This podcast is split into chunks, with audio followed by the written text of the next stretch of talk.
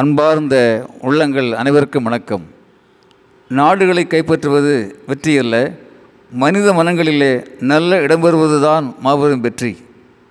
நாடுகளை கைப்பற்றுவது வெற்றியல்ல மனித மனங்களிலே நல்ல இடம் பெறுவதுதான் மாபெரும் வெற்றி. சொல்பவர் ஐரோப்பிய நாடுகளில் பலவற்றை கைப்பற்றி வெற்றியடைந்து மகிழ்ச்சியடைந்த மன்னர் நெப்போலியன். நண்பர்களே ஒரு அரசன் அடுத்த நாட்டை கைப்பற்ற ஆசைப்படுகிறான். பெரும் படையோடு பனிவிடர்ந்த மலைகளை கடந்து சென்று கொண்டிருக்கிறான். வழியிலே ஒரு ஞானி கோவணத்தோடு அமர்ந்து தவம் செய்து கொண்டிருக்கிறார். அந்த ஞானி குளிரில் நடுங்கிக் கொண்டிருக்கிறார். அதை பார்த்த அரசன் தான் போர்த்தியிருந்த போர்வை எடுத்து அவருக்கு போர்த்துகிறான். கண் விழித்த ஞானி அன்பரே உன்னுடைய இந்த போர்வை எனக்கு வேண்டாம். தயவு செய்து யாராவது ஏழைகளுக்கு கொடுத்து விடு என்று சொல்கிறார். கோவண துணியை தவிர வேறு எதையும் கொண்டிராத ஒரு மனிதர் இப்படி சொல்வது அரசனுக்கு ஆச்சரியமாக இருக்கிறது. இவரை விட ஏழை இவர் எங்கே இருக்க முடியும் என்று யோசிக்கிறான். பிறகு அவரிடமே கேட்கிறான் ஐயா உங்களை விட ஏழையை நான் எங்கே காண முடியும் என்று கேட்கிறார். இப்போது ஞானி சொல்கிறார் அன்பரே நீ யார்? இத்தனை பெரிய படையோடு எங்கே சென்று கொண்டிருக்கிறாய்? என்று கேட்கிறார். அரசன் சொல்லுகிறான் ஐயா நான் ஒரு அரசன். என்னிடம் ஏராளமான செல்வங்கள் இருக்கின்றன. இப்போது பக்கத்து நாட்டின் மீது படையெடுப்பதற்காக சென்று கொண்டிருக்கிறேன் என்று சொல்கிறார். கலகல என சிரித்து விடுகின்றார் ஞானி. பிறகு சொல்கிறார் அன்பரே உன்னிடமே ஏராளமான செல்வம் இருப்பதாக சொல்கிறாய். பிறகு ஏன் பக்கத்து நாட்டின் மீது படையெடுக்கின்றாய்? என்று கேட்கிறார்.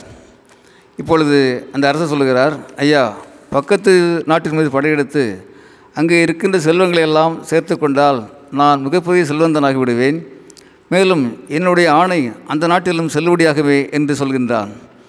இப்பொழுது ஞானி பேசுகிறார் அன்பரே இருக்கின்ற செல்லும் போதாது என்று.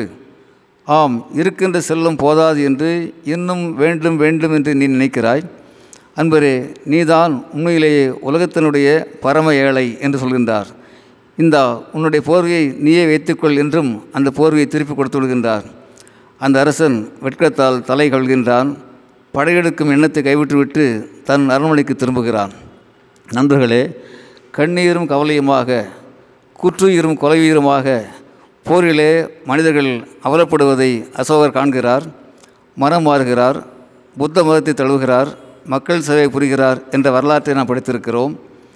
டைனமேட் என்கின்ற தான் கண்டறிந்த வெடிகுண்டு மனிதத்தன்மையற்ற மனிதர்களின் கையிலே சிக்கி கோடிக்கணக்கான மக்களுடைய உயிரை பறித்தது என்பதை ஆல்ஃப்ரெட் நோபல் அறிகிறார்.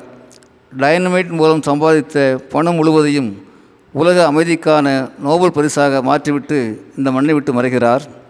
ஆனால் இன்னும் இன்றைக்கும் உலகிலே போர் சூழல் தீர்ந்ததாக இல்லை. தேசங்களினுடைய எல்லைகளிலே இராணுவ வீரர்கள் நிம்மதியாக இல்லை.